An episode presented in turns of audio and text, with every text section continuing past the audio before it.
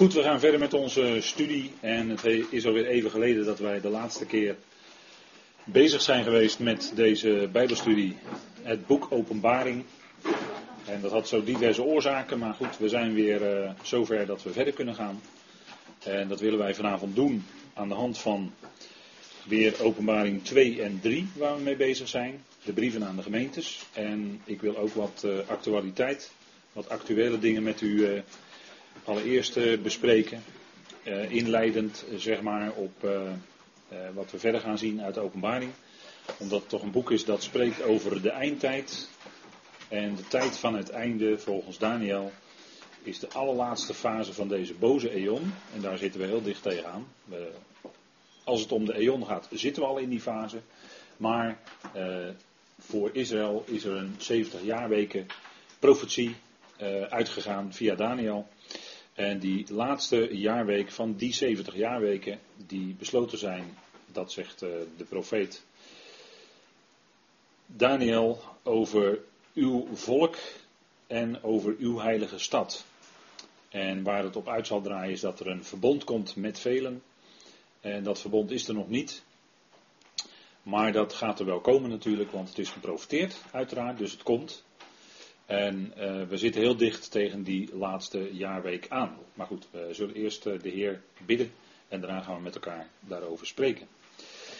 Trouwe Heer, we danken u dat we vanavond hier ook weer bij elkaar zijn. Weer dat doen rond dat profetische woord, Vader, dat ons licht verschaft in deze duistere tijd. Die geestelijk gezien zeer duister is, Vader. En dank u wel dat wij dat licht hebben van uw woord. Dat licht van uw geest hebben in ons hart. U bent het die ons verlicht. Uw zoon is het licht van de wereld en hij schijnt in ons leven. Vader, dank u wel dat we ook vanavond zo bij elkaar mogen zijn. Die woorden van u mogen overdenken. En mogen ontdekken wat dat te zeggen heeft tot ons.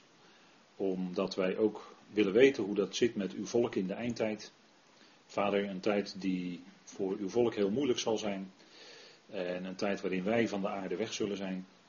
Maar vader, u geeft dat woord aan ons en we zijn als gemeenteleden verlangend om dat woord dieper te leren kennen.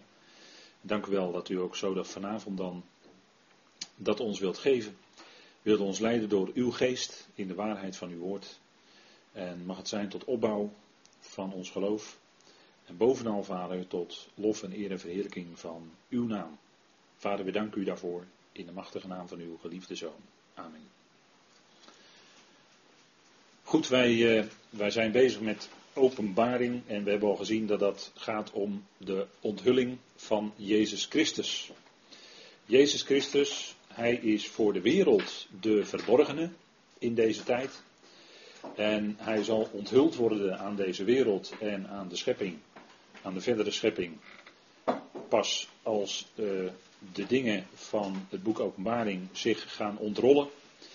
En als dat gaat ontrollen, dan zal vooral, en daar draait eigenlijk het hele boek Openbaring om, daarin zal vooral Hij zelf, de Heer Jezus Christus, zal zelf onthuld worden. Daar gaat het allemaal om. Het gaat om Hem.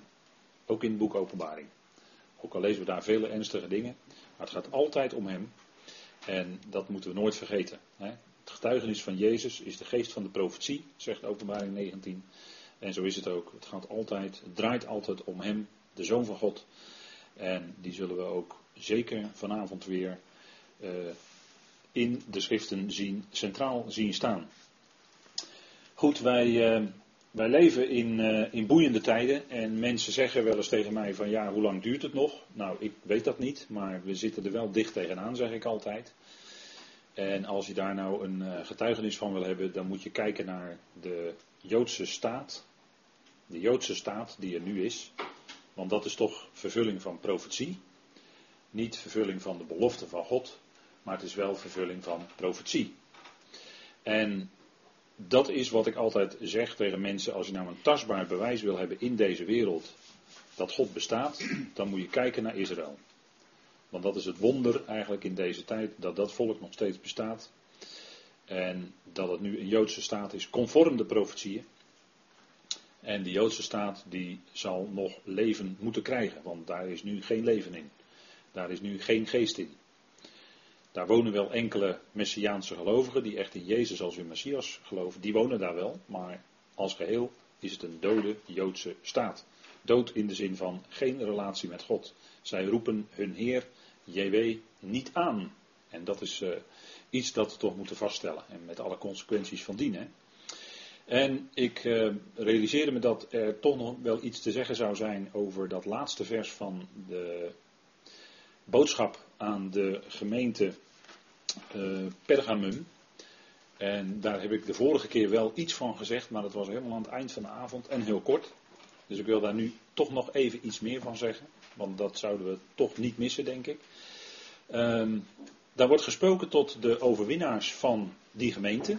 En die overwinnaars, uh, daar heb ik, meen ik wel eens van gezegd, dat het ook te maken kan hebben met de 144.000. Die overwinnaars, dat zou iets te maken kunnen hebben met de 144.000. Dat zeg ik voorzichtig, maar goed, zij worden tenslotte duidelijk genoemd in Openbaring 7. En daar zijn we dus nog niet, voorlopig nog niet, maar daar komen we misschien nog wel. Maar daar ontbreken bijvoorbeeld twee stammen, hè, of twee namen van stammen, om het zo maar te zeggen. Nou goed, aan u dan om te vast te stellen welke stammen dat zijn. Maar goed, daar zullen we dan te zijner tijd nog wel dieper op ingaan. Maar uh, 12 stammen, 12.000 uit elke stam. Het getal 12 heeft te maken met heerschappij in de schrift. Dus het volk, het kan niet anders gaan dan om het volk Israël. Zij zullen dan de ware getuigen van Jehovah zijn. Van Jawel zijn, sorry. Ja? En dat andere, wat zich nu aandient als, dat is dus, dat weten we, dat ligt anders. Hè? Die zijn wat dat betreft op een ander spoor.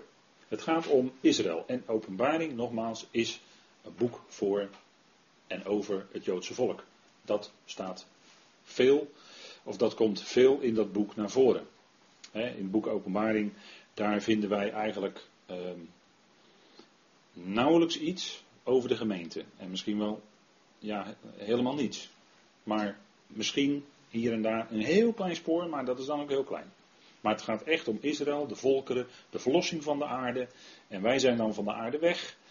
Dus wat dat betreft is het hè, duidelijk, denk ik. En als het gaat om die laatste jaarweek, dan ben ik er altijd van overtuigd, van meet af aan dat ik daar uh, kennis van kreeg, ben ik er altijd van overtuigd geweest dat de wegrukking van de gemeente voor de laatste jaarweek gaat plaatsvinden.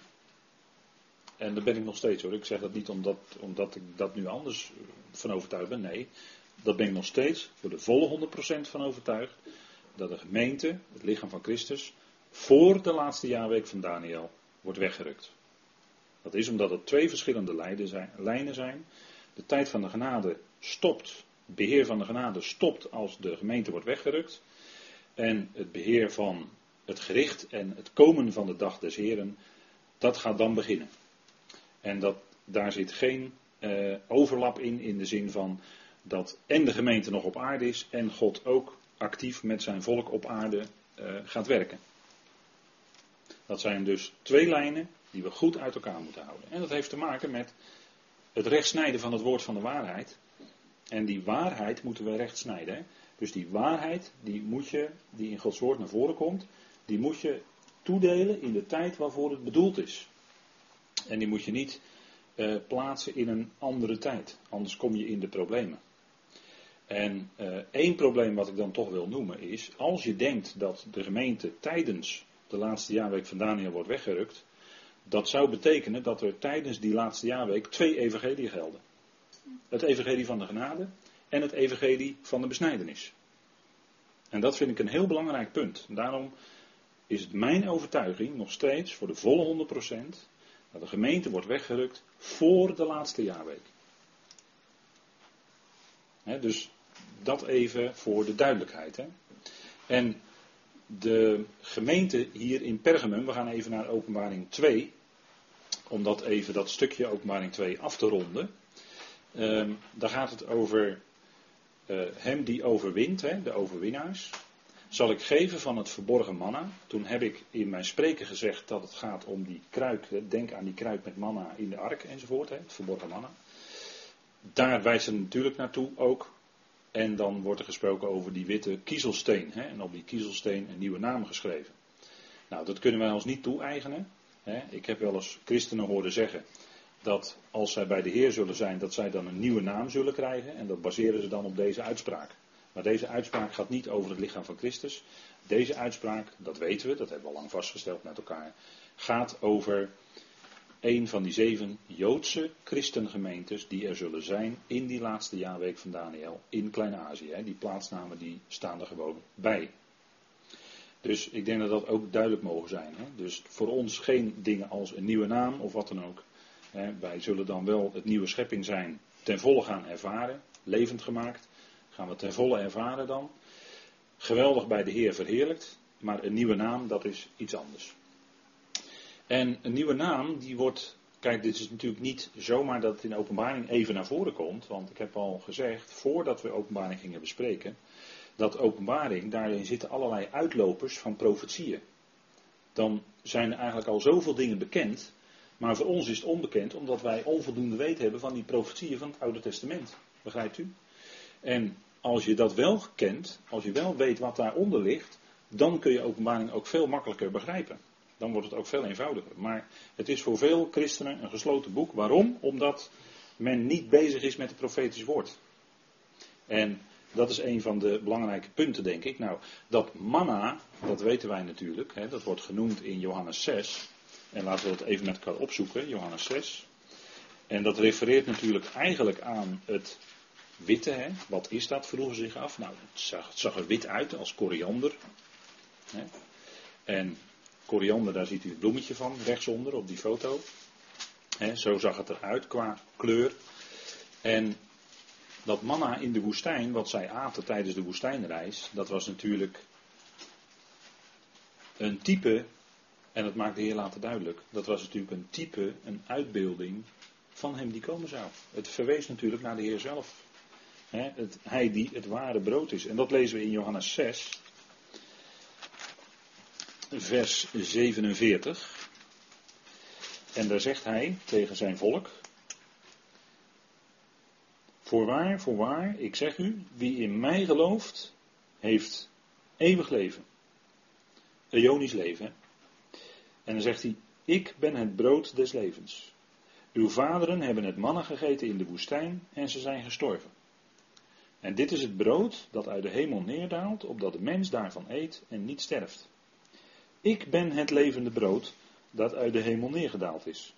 Als iemand dit brood eet, zal hij leven in eeuwigheid. En het brood dat ik geven zal, is mijn vlees dat ik zal geven voor het leven van de wereld. Nou, duidelijke uitspraak. Hij zegt, ik ben het brood des levens. Dat is natuurlijk een beeldspraak, een metafoor. Maar als je van mij eet, hè, ook beeldspraak uiteraard, dan zul je eonisch leven hebben. In mij geloven betekent hè, in hem geloven betekent in feite van hem eten.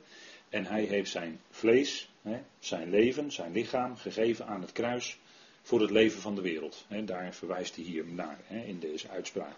Mijn vlees dat ik zal geven voor het leven van de wereld. En zo is hij het brood dat we nodig hebben.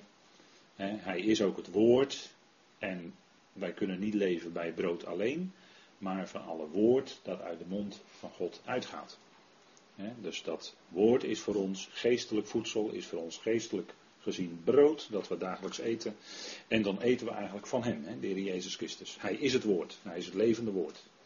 Dus dan hebben we dat leven. En hier wordt het natuurlijk specifiek gezegd, Eonisch leven is hier specifiek bedoeld voor Israël in het komende koninkrijk op aarde en de nieuwe aarde daarna. Dus het leven in die komende eon. Dat is dus dat manna. Hè? Ik zal hem geven van het verborgen manna. Dat is natuurlijk een beeldspraak en een verwijzing. En dat doelt natuurlijk op de spreker hier, de profeet, hè, de Heer Jezus Christus, spreekt hier profetisch. Hij is hier de profeet in openbaring, in dit gedeelte. Hè. Uh, hij spreekt profetisch tot de gemeentes. En hij bedoelt eigenlijk natuurlijk zichzelf, hè, het verborgen manna. Hij is zelf dan nog de verborgene.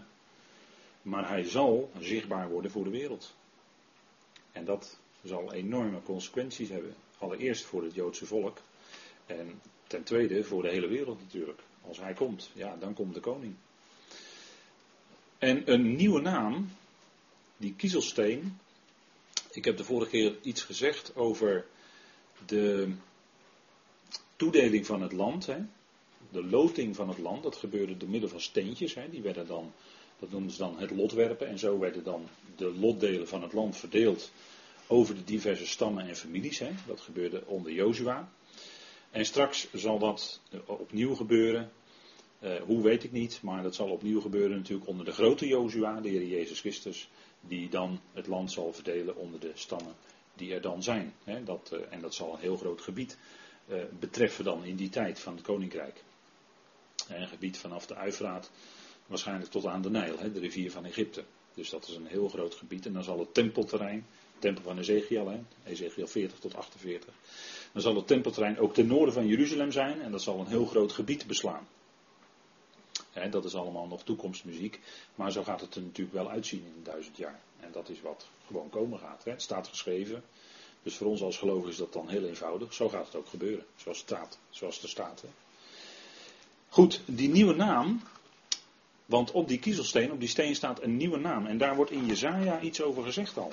Over die nieuwe naam. Dus als je eerst Jezaja leest, dan is het in openbaring eigenlijk niet echt nieuw meer. En dat staat in de profeet Jezaja.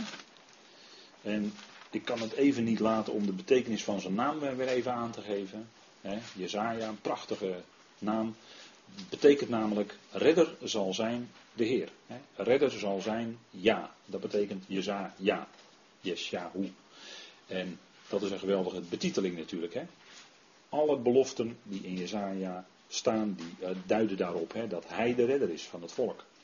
Nou, een nieuwe naam. Dat vinden wij in bijvoorbeeld Jezaja 56 vers 5. En we lezen dat even in het tekstverband vanaf vers 1. En er staat, zo zegt de Heere, zo zegt JW, neem het recht in acht en doe gerechtigheid. Want mijn heil, mijn redding is nabij om te komen en mijn gerechtigheid om geopenbaard te worden. Welzalig een sterveling die zo handelt, het mensenkind dat daaraan vasthoudt, die de Sabbat in acht neemt, zodat hij die niet ontheiligt, en die zijn hand ervoor behoedt om enig kwaad te doen. Laat de vreemdeling, die zich bij JW gevoegd heeft, niet zeggen, JW heeft mij geheel en al van zijn volk gescheiden. En laat de ontmande niet zeggen, zie ik ben een dorre boom. Want zo zegt JW, over de ontmanden die mijn sabbaten in acht nemen, verkiezen wat mij behaagt en vasthouden aan mijn verbond. Ik zal hun in mijn huis en binnen mijn muren een plaats en een naam geven. Beter dan van de zonen en, van, en dan van de dochters. Een eeuwige naam, dus een eonische naam, zal ik ieder van hem geven. Een naam die niet uitgewist zal worden. Ziet u? Dus hier wordt een naam beloofd aan diegenen die hier aangesproken worden. En zij zullen toch een bijzondere plaats hebben dan in dat koninkrijk. met een bijzondere naam, een Ionische naam, waarvan de Heer zegt, die zal ik hem geven. Dus dat, daaraan zou je kunnen denken, dat is dan die nieuwe naam waarop gewezen wordt in openbaring 2. En dan kijken we ook even in Jezaja 62, want daar wordt het ook genoemd. Jezaja 62. En dan gaat het om vers 2. En dan lees ik even vanaf vers 1. En dan gaat het over Jeruzalem. Omwille van Sion zal ik niet zwijgen. Omwille van Jeruzalem zal ik niet stil zijn. Totdat haar gerechtigheid opkomt als een lichtglans. En haar redding als een brandende fakkel. De natieën zullen uw gerechtigheid zien. En alle koningen uw heerlijkheid. U zult met een nieuwe naam genoemd worden die de mond van JW bepalen zal. U zult een sierlijke kroon zijn in de hand van JW en een koninklijke tulband in de hand van uw God. Nou, even tot zover. Dit is de belofte die de Heer dus geeft aan eigenlijk Jeruzalem. En hier wordt zelfs dan tegen de stad Jeruzalem gezegd in feite dat die een nieuwe naam zal krijgen. En dat geldt dan ook, hè, hebben we gezien, voor die bepaalde inwoners van Israël. Dus een nieuwe naam. En dat is wat uh, tegen hen gezegd wordt. En dan heb ik net niet meer gelezen vers 4. Tegen u zal niet meer gezegd worden verlatene. En tegen uw land zal niet meer gezegd worden de woestenij, maar u zult genoemd worden. Mijn welgevallen is in haar en uw land getrouwde, want de Heer verlangt naar u en uw land zal getrouwd worden. Dus dat is ook de gedachte dat als dat nieuwe verbond in werking treedt, dus dat nieuwe huwelijksverbond is dat dan ook, hè? een nieuw huwelijk wat de Heer zal sluiten met zijn volk, dat zal dan eh, ook gelden voor het land. Hè? U ziet dat, hoe, hoe sterk dat ook aan het land gekoppeld is. En op het moment dat, de Heer, dat het volk Israël de Heer niet trouw is, dat zij dus ook uit dat land verdreven worden. Dat is logisch. Want de Heer had gezegd: Het is mijn land. En als mijn land ontheiligd wordt door afgoderij, dan zul je op een gegeven moment weggevoerd worden. Dan zal het land tot een woestenij worden. Dan zal Jeruzalem verwoest worden. Is in het verleden verschillende keren gebeurd. En het gaat in de toekomst weer gebeuren. Want dit, wat we hier lezen in Jesaja 62, is een belofte voor in de duizend jaar. En u ziet dat het dan gezegd wordt, u, tegen uw land zal niet meer gezegd worden woestenij. Dus dat betekent, als we vanaf nu rekenen, dat het land nog een woestenij gaat worden. En dat Jeruzalem nog verwoest gaat worden. En dat het pas in de duizend jaar, als dat gaat aanbreken, dan gaat het herbouwd worden. Maar het zal eerst, verwoest worden. Zacharia spreekt daarover. De verwoesting van Jeruzalem. En niet alleen Zacharia hoor. Meerdere profeten. En hier blijkt het ook uit het stukje van Jezaja. Dat zijn ernstige woorden. Maar dat, dit is wel iets dat een wetmatigheid is bij God. Als het volk vervalt tot afgoderij, dan zal dat, als, als ze daarin volharden, dan zal het, ondanks waarschuwing, dan zal dat tot consequentie hebben dat het land ontvolkt gaat worden, verwoest, woest en ledig zal zijn. En dat Jeruzalem verwoest zal worden. Dat is consequentie van wat zij zullen doen. En daar zijn we ook mee bezig in deze brieven in openbaring. Dat, hè, we hebben dat al gelezen, in in in, bij Pergamum ook. En we gaan dat vanavond ook lezen. Dat ze met afgoderij bezig zijn. En dat heeft consequenties. En dat lezen wij hier in, in dit stukje in Jezaja. Hè. Maar we hebben daar bovenuit dan weer die belofte dat het inderdaad wel, als de Heer gekomen is, dat alles hersteld zal worden. Dan is het gericht geweest. Dan is de afgoderij, dan is de zonde uit het land weggewist.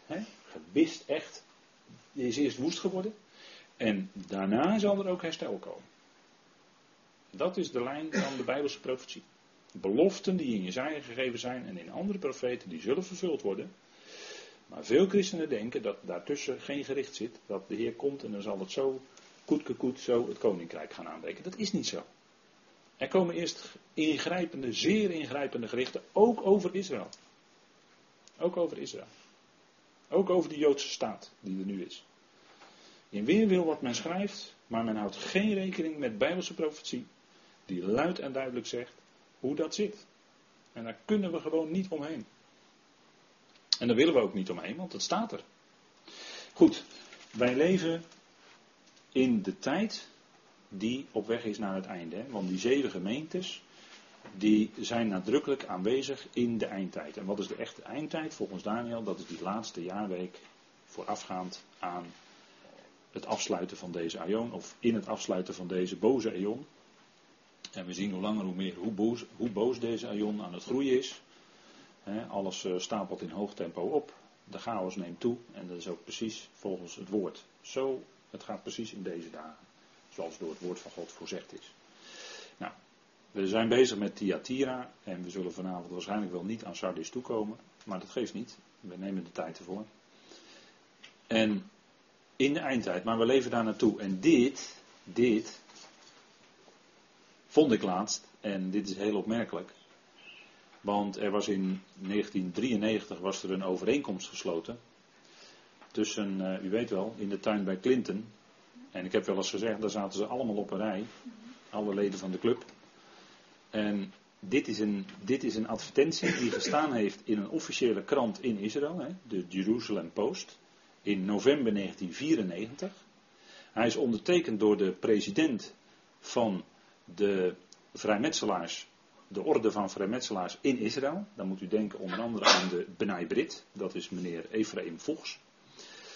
En er staat boven officieel de groot loge van de staat van Israël. En er wordt eh, bedankt de Masons of Peace. Nou, de Mason, dat is het Engelse woord voor vrijmetselaar. En worden genoemd Yitzhak Rabin, toenmalige president van Israël. Koning Hussein van Jordanië, is inmiddels in 1999 eh, overleden. En Bill Clinton. En hij bedankt daar met warme, eh, met warme groeten de overeenkomst van het vredesakkoord tussen Israël en Jordanië. Dus ondertekend door de voorzitter van de grootloge van Israël, Ephraim Voegs. Ik denk, dit is heel duidelijk, hè? dit heeft gewoon in de krant gestaan. Dit zijn geen conspiracy theories of wat dan ook, hè? Geen, geen wilde samenzweringstheorieën. Dit heeft gewoon zo in de krant gestaan. Officiële advertentie. Wil u meer bewijs? Dat het zo werkt in deze wereld? Zo werkt het. Dit, dit zijn de dingen. En hier komt dus even achter de schermen vandaan, vanuit de duisternis, komt dus even dit zo aan het licht. Dus het is maar dat u het weet, hoe het werkt in deze wereld. Hè? En u hoeft niet te denken dat het daarna anders is geworden. Dus alleen maar, de grip is alleen maar sterker geworden. dus uh, dit gebeuren, en als je, als je weet van die dingen hebt en je ziet dan wie er allemaal in die tuin zitten. En je weet dat het ook allemaal mensen zijn die hoog in die organisaties uh, zitten. Bedoel ik vrijmetselaarsorganisaties. Die zaten ook toen in die tuin. Dan weet je hoe het werkt, hè? Dan weet je hoe het werkt. Dus hieraan zien we uh, hoe de zaken in de wereld zich toespitsen en hoe men werkt om daar dus tot een vredesregeling te komen. Hè? Er werd natuurlijk gedacht dat dat het verbond met velen was. In 1993, dat is natuurlijk gedacht door mensen, door christenen. Maar goed, het bleek anders te zijn. Want we leven al zoveel jaar verder. We leven nu al twintig jaar verder.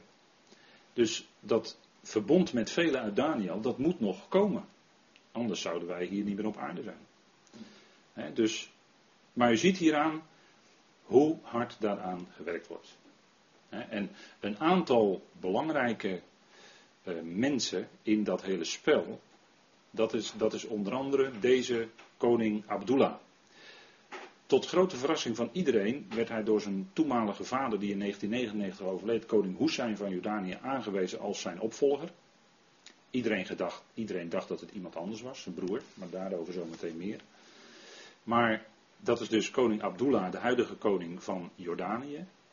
En dat is het Hashemitisch Jordanië. Waarom heb ik dat er zo opgezet? Omdat het, de familie, het koningshuis van Jordanië is Hashemitisch. Dat wil zeggen, zij stammen af van de profeet Mohammed. Zij stammen af van de profeet Mohammed. En ik heb eronder gezet een masonieke handgreep. Wat wil dat zeggen? Masoniek is vrijmetselaar. Is een handgreep en u ziet, Abdullah geeft op de linkerfoto Netanyahu een hand. En let op die duim die op zijn hand drukt. Dat is een masonieke handdruk. Dit doen vrijmetselaars heel bewust als teken van broederschap, van herkenning. Ook als teken wie er hoger in de orde zit enzovoort. Rechts ziet u dat Abdullah bij Poetin is. En let u op zijn handgebaar. U weet wat dat betekent, hè? Hoekem horns is dat in eh, Amerika. En dat is het teken. Ik weet niet hoeveel mensen dat gebruiken, maar uh, het kan ook gebruikt worden, laat ik voorzichtig zijn, voor degene die de tegenstander aanbieden. Maar dit gebaar zo dwars, uh, dat is een duidelijk teken en Poetin zal dat zonder twijfel hebben opgepakt, dat teken. Dus u ziet, kijk, deze foto's, dit soort foto's komen in de pers. En dat gebeurt heel bewust. Deze foto's moeten in de pers komen, omdat dan wereldwijd men kan zien dat er bepaalde dingen zijn beslist, bepaalde dingen een bepaalde kant op gaan enzovoort. Want de hele pers, vergist u zich niet, de pers, de kranten, het nieuws, het is allemaal in handen van. Er staat geen, die dingen, zulke foto's staan nooit toevallig in de krant. Want het loopt allemaal via bepaalde persbureaus en die zijn allemaal in handen van. Dus dit zijn dan weer foto's waarmee men dus signalen geeft in de wereld welke kant het op moet. dus ik hoop dat u dat, uh, dat u, ik denk dat u daar wel van doordrongen bent, maar ik wil toch eens even nadrukkelijk een keer onder de aandacht brengen uh, hoe dat werkt. dit, is, dit is duidelijk bewijsmateriaal. En u ziet dus dat uh, de Abdullah, net als zijn vader, dus bij de vrijmetselaar zit. En dat is, uh, dat is, dat is 100% zeker. Dat is echt een feit. En Netanyahu ook. Iedere hoge Israëlische politicus, of het nu Rabin is, of, Netanyahu, of Olmert, of Weizmann destijds, of zitten allemaal bij de Bnei Brit. Dat is de Joodse vrijmetselaarsorganisatie. Anders kunnen zij nooit in een hoge positie in Israël komen. Dus onmogelijk. Je moet bij de Bnei Brit zitten. En dat is allemaal omdat jij dan als leider daar gestuurd kan worden. Dat wordt allemaal dan gestuurd van achter de schermen. Welke kant het op moet. Hè? Nou, dat gebeurt dus vooral in Israël, want die Bnei Brit is heel machtig. Dus u ziet hoe dat werkt dan op het wereldtoneel. Hè? Dat men dus werkt aan de voltooiing van het grote plan. Dat is namelijk te komen tot de bouw van een tempel en de vrijmetselaars beschouwen dat dan als de Masonieke tempel van Salomo in Israël, in Jeruzalem moet die komen. Daar werken de vrijmetselaars aan. Dat is hun grote doel. Dus dat is een punt wat nadrukkelijk speelt. En daar spelen ook de duistere machten en krachten, die spelen daarop. Hè. Deze, rechts op de foto, dat is de broer van koning Hussein. Daarvan werd gedacht dat hij de opvolger zou zijn. Maar hij werd het niet. Verrassend genoeg. En natuurlijk moest dat zo zijn. Want wij weten natuurlijk dat boven alles uit God zelf alle touwtjes in handen heeft. Hè? Het gaat niets, gebeurt niets zomaar natuurlijk. Maar deze prins Hassan bin Talal, dat is de broer van wijland koning Hussein. Die behoort ook met zijn broer samen tot de 42e generatie vanaf Mohammed. En de moslims zeggen dat de 42e generatie vanaf Mohammed de imam Mahdi voortbrengt. En de imam Mahdi is een heel belangrijke figuur binnen de islam. En daar dichten ze dan een hele grote heerschappij aan toe. Eigenlijk het liefst zouden ze zien wereldheerschappij. En misschien vallen die dingen ook wel samen in de eindtijd. Ik zeg misschien. Misschien valt alles ineens wel samen in de eindtijd. Ik denk het wel, maar goed.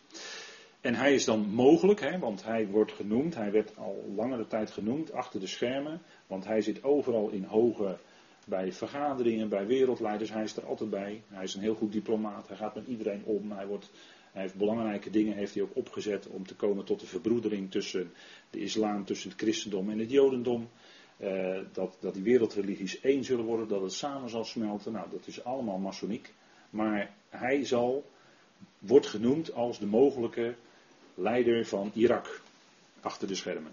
Is nog niet zo, maar hij zou het kunnen worden. En als het zo is, als het zo is, dan is hij op dat moment de koning van Babel. Want Babel ligt in Irak. Dus even uw gedachten erbij, hè? even uw realisering wat er dan aan de hand is. En dat is dan iemand uit dat Hashemitische koningshuis. En waarom is dat nou zo belangrijk? Zij, die familie, heeft het beheer over de heilige plaatsen van de islam. Dat is Mekka, Medina en Jeruzalem. Jeruzalem, waar die Omar, die Dome of the Rock staat. En die gouden schil, dat is een heel dun, dun goudlaagje, maar het heeft wel aardig wat gekost, is helemaal betaald door dat Hashemitische koningshuis. Bijvoorbeeld, hè. dat was een geschenk aan de moslimwereld. Dus zij hebben als koningshuis heel veel macht in die moslimwereld. Hun worden, zij er natuurlijk heel hoog aanzien, want zij zijn de beheerders van de heilige plaatsen. Begrijpt u? En er ligt een zaad van conflict met Saoedi-Arabië, omdat Mekka en Medina in Saoedi-Arabië liggen. En zij zijn de koningshuis van Jordanië. Dus daar ligt een oorzaak voor conflict. En dat zou kunnen verklaren wat dan in Daniel 11 genoemd wordt. De strijd tussen de koning van het noorden en de koning van het zuiden. Want Saudi-Arabië ligt ten zuiden van Jordanië. Denkt u maar eens over na. Ik geef het maar even mee, zo een aantal gedachten. Hè. En daarmee worden we ook bepaald bij dat wij echt zitten in die eindtijd. Hè. Dat wij echt heel dicht tegen die laatste jaarweek aan zitten. Omdat al deze, uh, al deze mensen, die dus een rol spelen, die, daarin zie je ook wat contouren eventueel van die profetie naar voren komen. En dat is dan belangrijk dat wij dat beseffen. Hè? En kijk, hoe verder in de tijd, hoe meer de druk ook gaat toenemen. En ik denk ook dat de druk aan het toenemen is. Hè? De geestelijke druk bedoel ik dan. Dus dit even voor uw, uw verstaan, hè? waar het om gaat. En er gebeurt heel veel. Er gebeurt heel veel wat uh, zich aan de aandacht onttrekt. Maar je kunt soms wel dingen terugvinden. En tegenwoordig staat natuurlijk heel veel. Is beschikbaar.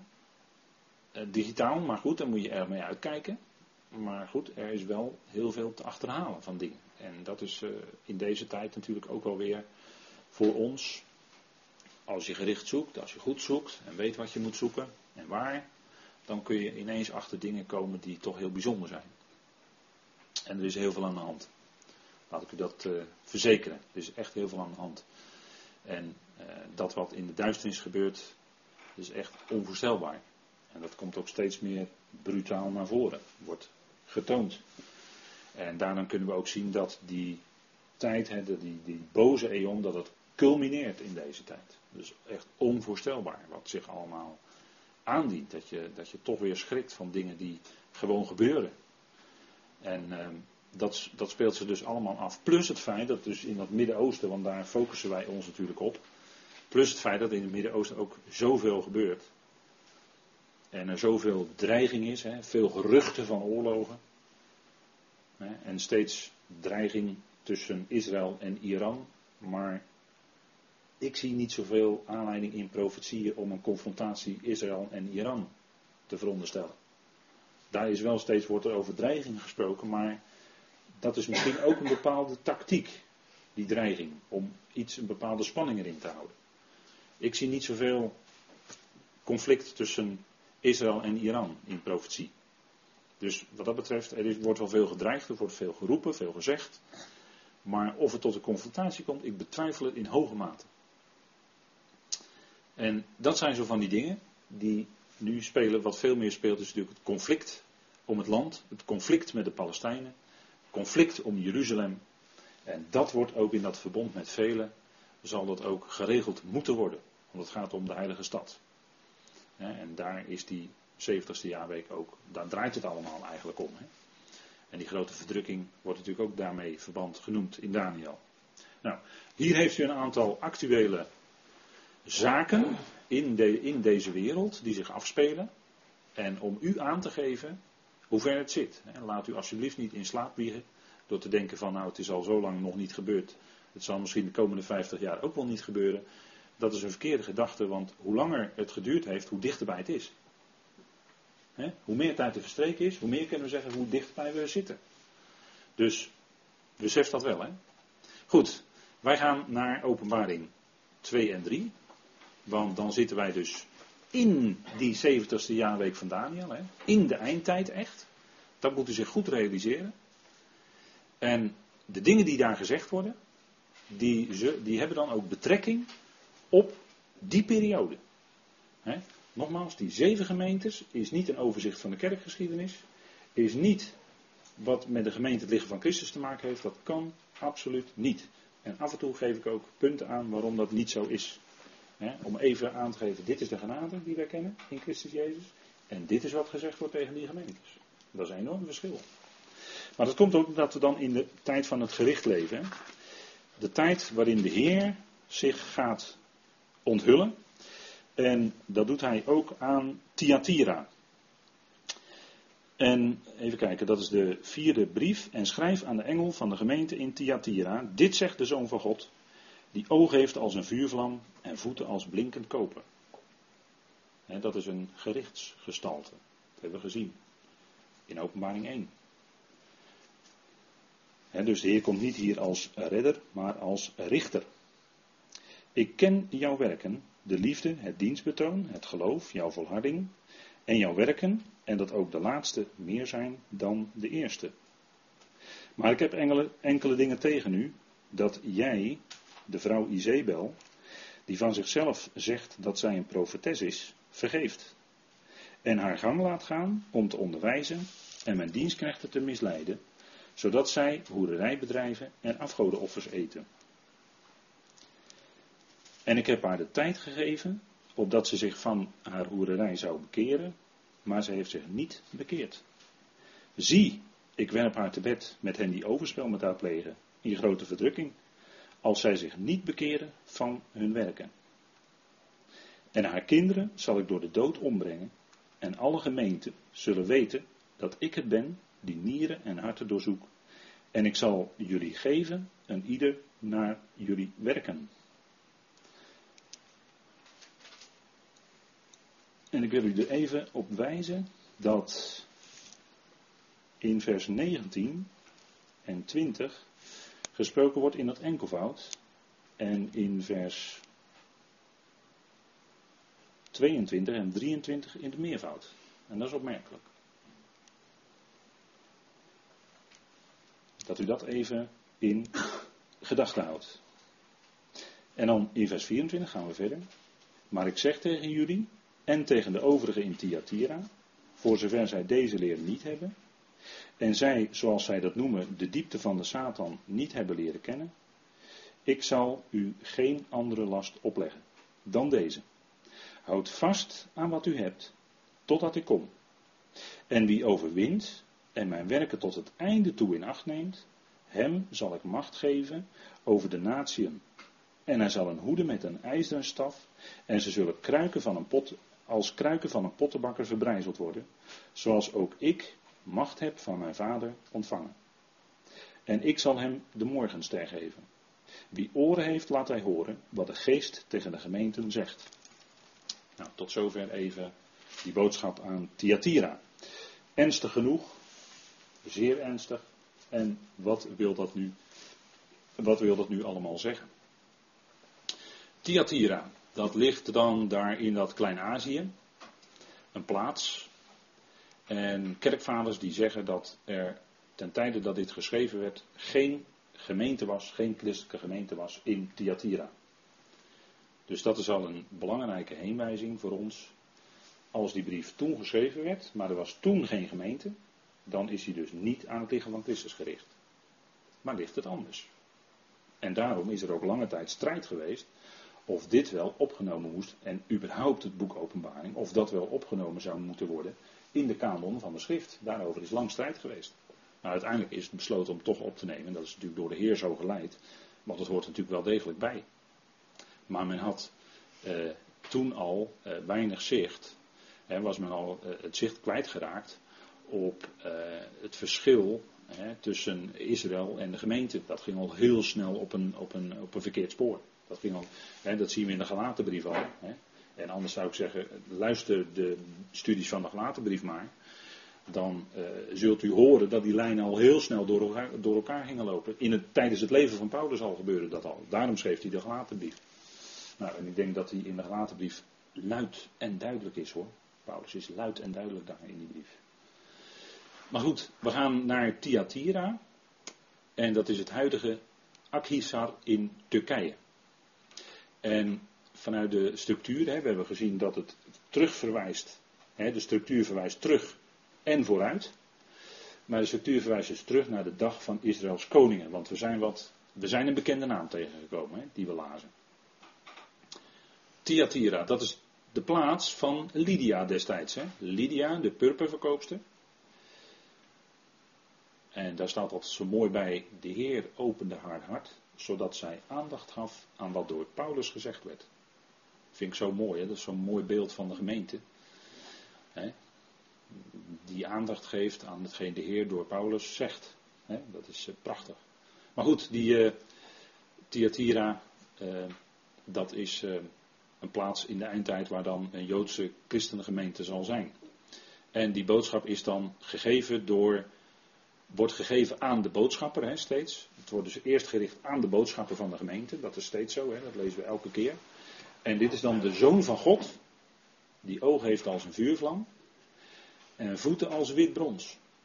En de naam Thyatira, dat betekent iets van droefheid of geur van droefenis, zou het kunnen betekenen. Nou, en nou, wat we daarin lezen, daar word je ook wel een beetje bedroefd van, hè, de inhoud. En ogen, hè, ogen als een vuurvlam, als het gaat om ogen in de schrift, dan heeft dat te maken met geestelijk zicht hebben. Wij hebben verlichte ogen van ons hart. Dat is natuurlijk beeldspraak voor het feit dat wij geestelijk zicht hebben. Geestelijk zicht, de naam zegt het al, zicht hebben, ogen. We hebben geestelijk zicht, vandaar ogen. En ogen in de Bijbel, dat heeft altijd te maken, als daarover gesproken wordt, over geestelijke dingen. Als iemand blind is, dan is hij ook geestelijk blind. De Heer die de blinde Bartimaeus ontmoet in Jericho, is een aanwijzing van zijn volk dat blind was. Uiteraard. Hij ontmoet niet zomaar een blinde. En het is niet zomaar opgetekend. Maar het is natuurlijk een type van zijn volk wat blind was. Natuurlijk.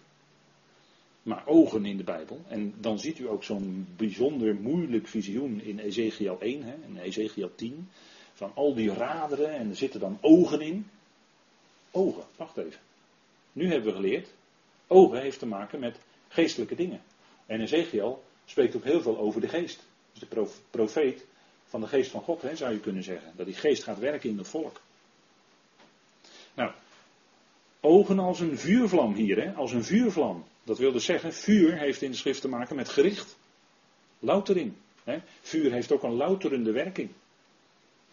Als goud verhit wordt, dan gaat het, gaat, uh, wat, uh, hè, het, het vuil gaat eruit en het wordt meer karaat. Het wordt edeler goud.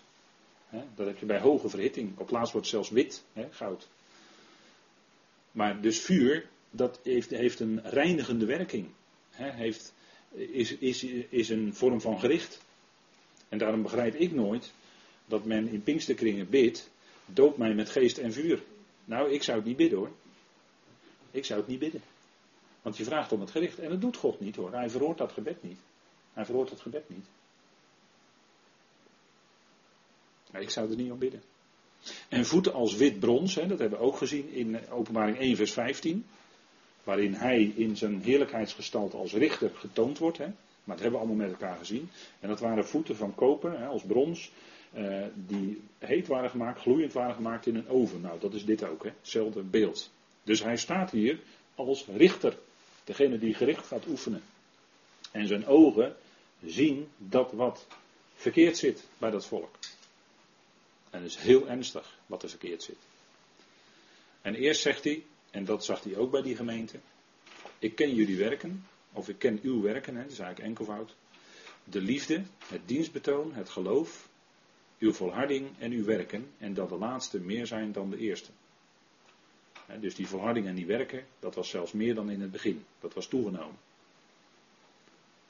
En dat is ook iets dat past bij het evangelie van de besnijdenis. Hè? volharding. Zij moeten volharden tot het einde, weet u wel. En werken doen. Dat past helemaal in de sfeer van de besnijdenis. En als het gaat bij ons, het lichaam van Christus, wij zijn gered in genade zonder werken. Geloof is zonder werken. Dus dan ziet u dat enorme verschil. Hè? Nou, werken, de liefde, is het vrucht van het evangelie wat daar geklonken heeft. Besnijdenis-evangelie uiteraard. Maar het gaat wel over de Heer Jezus Christus, natuurlijk. Anders heb je geen evangelie. En dat was bij hun zichtbaar. Daar, daar spreekt de Heer goed van. Dat prijst hij, dat hij dat ziet. Maar dan, in vers 20, hè, dus dit was allemaal aanwezig. En je zou bijna denken aan Thessalonicense, maar goed, dan ligt het toch weer net iets anders. Daar was ook liefde en geloof en volharding enzovoort. Maar daar ligt er weer net iets anders. En dit is dan dingen waarvan je zegt van hé, hey, dat is goed. En dan komen er een aantal dingen. En dan zien we ook het gerichtskarakter. Ik heb een aantal dingen tegen jou. Dat staat enkelvoud, hè?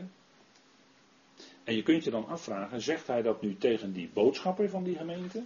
Of zegt hij dat tegen die hele gemeente, als was het één persoon? Was het één, een eenheid? Nou, misschien wel allebei door die boodschappen wordt ineens heel die gemeente als een enkelvoud aangesproken. Want ja, zij accepteerden als gemeente toch iets wat absoluut eigenlijk niet te accepteren is. En dan wordt dus verwezen naar de vrouw Izebel. En dat is een bekende figuur, hè? Dat is een hele bekende figuur. Als u iets van het Oude Testament weet, is dat een hele bekende figuur. Een hele bedenkelijke vrouw was dat. En dan druk ik me nog zacht uit. Maar dat was de vrouw achter koning Agab. De vrouw Izebel. En daar zijn allerlei betekenissen, maar misschien is wel de betekenis van die naam onaangeraakt. Onaangeraakt. In de zin van, en daarin was, is zij, was zij, is zij. En hier ook een type, een uitbeelding van het volk Israël. Wat afgoderij pleegde. En wat dus niet in gemeenschap wilde leven met de Heer. Want het oude verbond was een huwelijksverbond. En we zien in de loop van de geschiedenis dat Israël afvallig andere goden naliep. En dus niet wilde treden in die gemeenschap met hun eigenlijke man, JW zelf, de Heer, maar dat zij andere goden hadden. En dat is ook wat hier aan de hand is. En dat is wat ook in de eindtijd ontzettend aan de hand zal zijn. Ontzettend. En afgoderij, alle afgoderij is een gruwel. Hè? Dat wordt in de schrift ook gruwelen genoemd. Hè? Dat is een gruwel voor God. Absoluut. En dat is wat Israël doet. En misschien zal er dan in die gemeente wel letterlijk zo'n vrouw zijn die zo heet. Dat zou, maar, dat zou kunnen. Maar waar het om gaat is natuurlijk dat zij hiermee een type is. Die afvallige vrouw is een type van het afvallige volk Israël. En dat speelt een hele belangrijke rol in openbaring. Want zij zullen uh, een verbond sluiten inderdaad met de dood. Hè? Het verbond met de wettelozen, dat is het verbond met de dood. Eigenlijk. Want dan zullen zij daarna gedwongen worden om het beest en het beeld van het beest te aanbidden. Nou, dat is de ergste afgoderij die het volk pleegt. Want daarin aanbidden zij de draak, de tegenstander dus. Het is gewoon pure duivelaanbieding.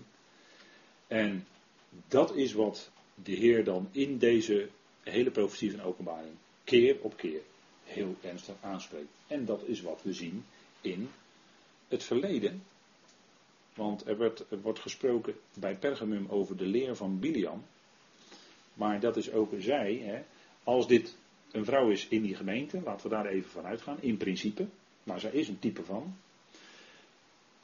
Zij zegt van zichzelf dat zij een profetes is. En incidenteel in de geschiedenis waren er wel profetessen. Maar als het gaat om een gemeente, dan is het zo bij het lichaam van Christus, dat als het gaat om het geven van onderricht, van onderwijs, daar doet Paulus toch duidelijk uitspraken over. Dat degene die onderricht geven, dat het uh, aan de man is voorbehouden. En dat het dus, uh, hè, als daar waar de vrouw ook onderricht geeft, dat het eigenlijk een situatie is uh, die niet naar de schrift is. En wat je dus ziet gebeuren vandaag de dag in gemeentes, is dat vrouwen hè, op een voorgangersplek terechtkomen of uh, de vooraanstaande plekken hebben in de gemeentes. En vooraanstaand bedoel ik dan nu even het geven van onderwijs en spreken. Maar dat is niet naar de schriften. Dat is een afwijking van de schriften. want daarin is Paulus gewoon heel duidelijk. En we zien dus hier dat die vrouw Izebel, dat die dus kennelijk in die gemeente een belangrijke rol speelt. Ik weet wel, een Joodse gemeente, maar ook daar gelden die principes hoor, vergist u zich niet dat, eh, dat er een Deborah was in het verleden. een richter Deborah bijvoorbeeld, dat was een uitzondering. Maar de profeten die geroepen werden, nou, dat zijn in de regel eh, mannen en de, lerende priesters. de priesters moesten onderwijs geven in de tempel. De lerende priester waren ook de levieten, waren ook de mannen. Dus dat is eigenlijk de lijn die in de hele schrift ligt. En in deze tijd kan je dat bijna niet meer zeggen. Maar wij houden de schrift aan. En dit is dus eigenlijk al wat hier dus staat. Hè. Zij zegt van zichzelf dat ze een profetes is. En kennelijk is haar ook een plek gegeven dan in die gemeente. Nou, dat is sowieso al iets wat, waar je al je wenkbrauwen van optrekt. En we gaan nog naar koningen toe, naar Izebel. Maar de duidelijke woorden die de Heer tegen deze gemeente spreekt, is dat zij haar laten gaan en zelfs haar vergeven. Ik had het nog nooit gezien, maar hier staat zelfs het woord vergeven. Ze vergeven haar. En moet eens kijken waar ze mee bezig is. Hè? En dat wordt in die gemeente dus allemaal zelfs vergeven. Kijk, wat doet zij? En dan komen we weer bij die leer van Biliam. Kijk maar even terug naar die vorige gemeentes. Openbaring 2, vers 6 en vers 14. Zij leert, zij leert zij leert, en dat zal ons al hè, moeten denken van, wacht eens even, hier is iets totaal verkeerds aan de hand. En misleidt mijn slaven om hoererij te bedrijven en afgodenoffers te eten. En dat is de leer van Biliam. De leer van Biliam. Die werd door Balak gestuurd naar het volk en hij moest allerlei vervloekingen uitspreken over het volk. En deze dingen dan leren. Nou, afgoderij en uh, wat, er, wat er uit voortkomt. Hè? Een uh, bedenkelijk, bede zeer bedenkelijke bijproducten om het zo maar te zeggen. Baal, en dan moet u in de, in de geschiedenis van uh, Israël denken aan Baal en Astarte. De Moloch in het dal Hinnom. De verschrikkelijke kinderoffers die daar gebracht werden. Onvoorstelbaar, als je het leest. Onvoorstelbaar. Tofet, heb ik al een keer genoemd. dat is zo'n plaats waar kinderoffers werden gebracht. Gruwelijk natuurlijk, hè? gruwelijk. Vreselijke, vreselijke zaken. En ik moet helaas zeggen dat dit vandaag aan de dag nog steeds gebeurt. Vergist u zich niet hoor. Vergist u zich niet. Maar dit gebeurt nog steeds. En dan zal het in die tijd, in die vreselijke eindtijd, zal het weer zulke erge vormen gaan aannemen. Dat het steeds meer openlijk gedaan wordt. En ook getolereerd wordt. Um, kijk, want wie was Izebel? Izebel, gaan we even naar 1 Koningen 16.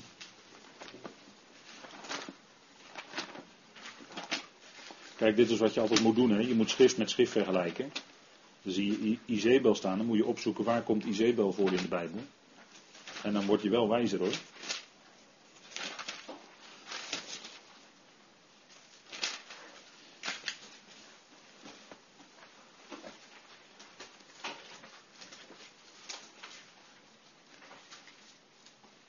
En dan lezen wij in 1 eh, Koningen 16.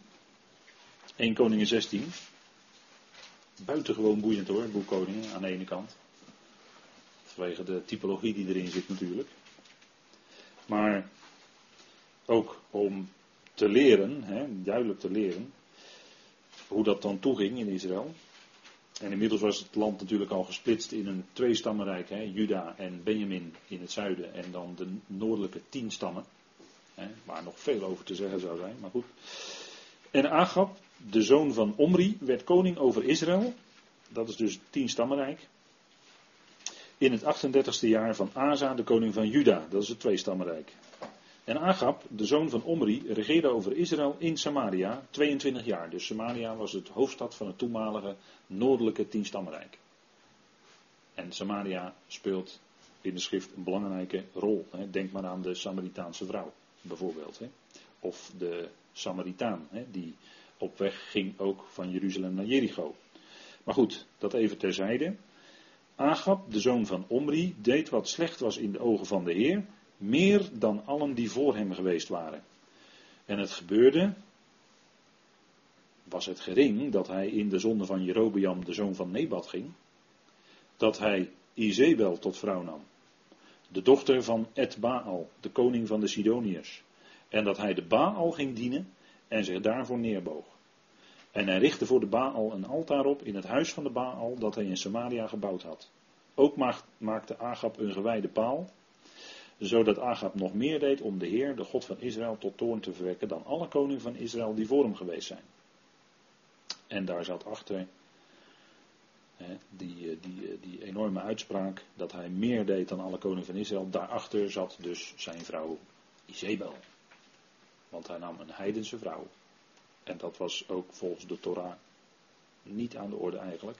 Maar nam een heidense vrouw. En moet u kijken waar dat toe leidt. Afgoderij. Baal. In de Baal. Baal. Het woord Baal betekent heer. Heer, hè.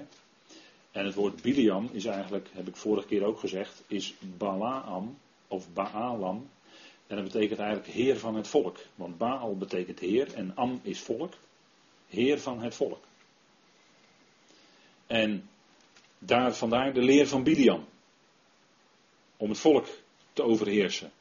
En de leer van Bidiam was, wat Izebel dus ook later zal leren, lezen wij in openbaring. En Izebel hier, die koning Agab aanstook, aanstak om de Baals te dienen. de Baal te dienen. En in de Baal eigenlijk de duivel zelf. Hè?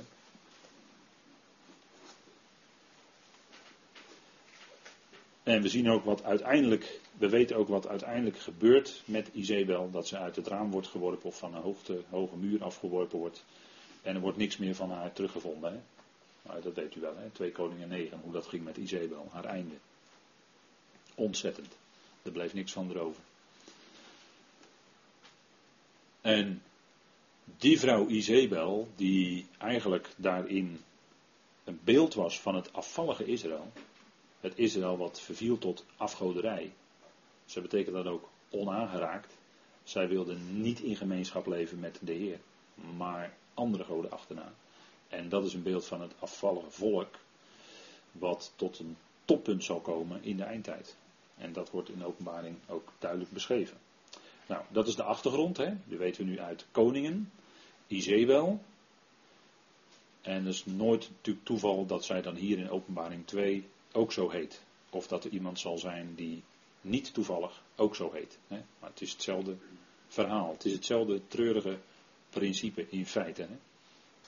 En die gewijde paal, uh, daarbij kunt u denken aan een. Uh, uh, aan zo'n monument, hè, wat je in Washington ook vindt. Zo'n zo'n naald, zeggen ze dan. Dat is eigenlijk een gewijde paal. Hè, dat is een vallers symbool. En dat vinden we dus in Washington. Als je vanuit het Witte Huis zo een rechte lijn kijkt. En de eerste president die met zijn gezicht naar dat vallensymbool geïnaugureerd werd, hoewel hij zijn hand op de Bijbel had, maar dat stelde niks voor.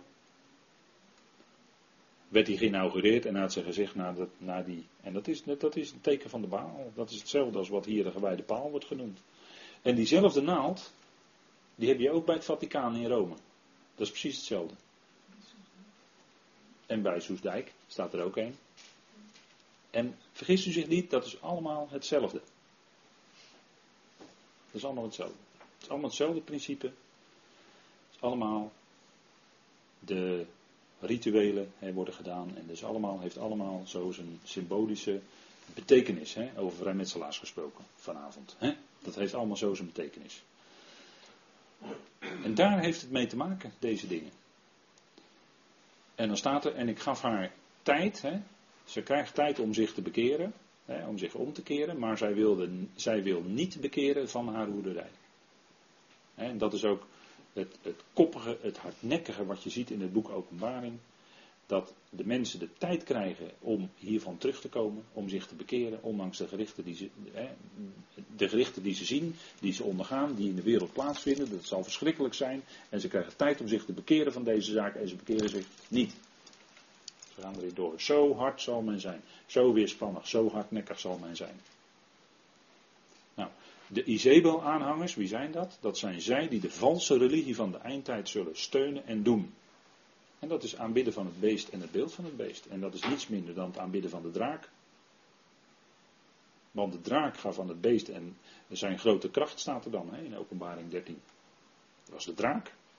En als het beeld kon spreken, dan is dat dus de slang weer die spreekt daar. Of de draak moet ik dan zeggen van de eindtijd. Nou, en bekeren, hè, dat betekent, het volk Israël moet tot ommekeer komen. Ze krijgen steeds weer de kans, als het ware, in openbaring. En ze doen het niet, hè, die afvallen, die blijven volharden in. Hè, bekeren is naden, eerst gaan nadenken, waar ben ik eigenlijk mee bezig. En dan omkeren en daaruit voort ander gedrag. Maar de leden van het volk van Israël zullen ook daarin eh, een aantal daarvan zullen blijven volharden. Ondanks alles wat ze dan zien gebeuren. Dus ontzettend natuurlijk wat hier staat. Ontzettend wat hier staat.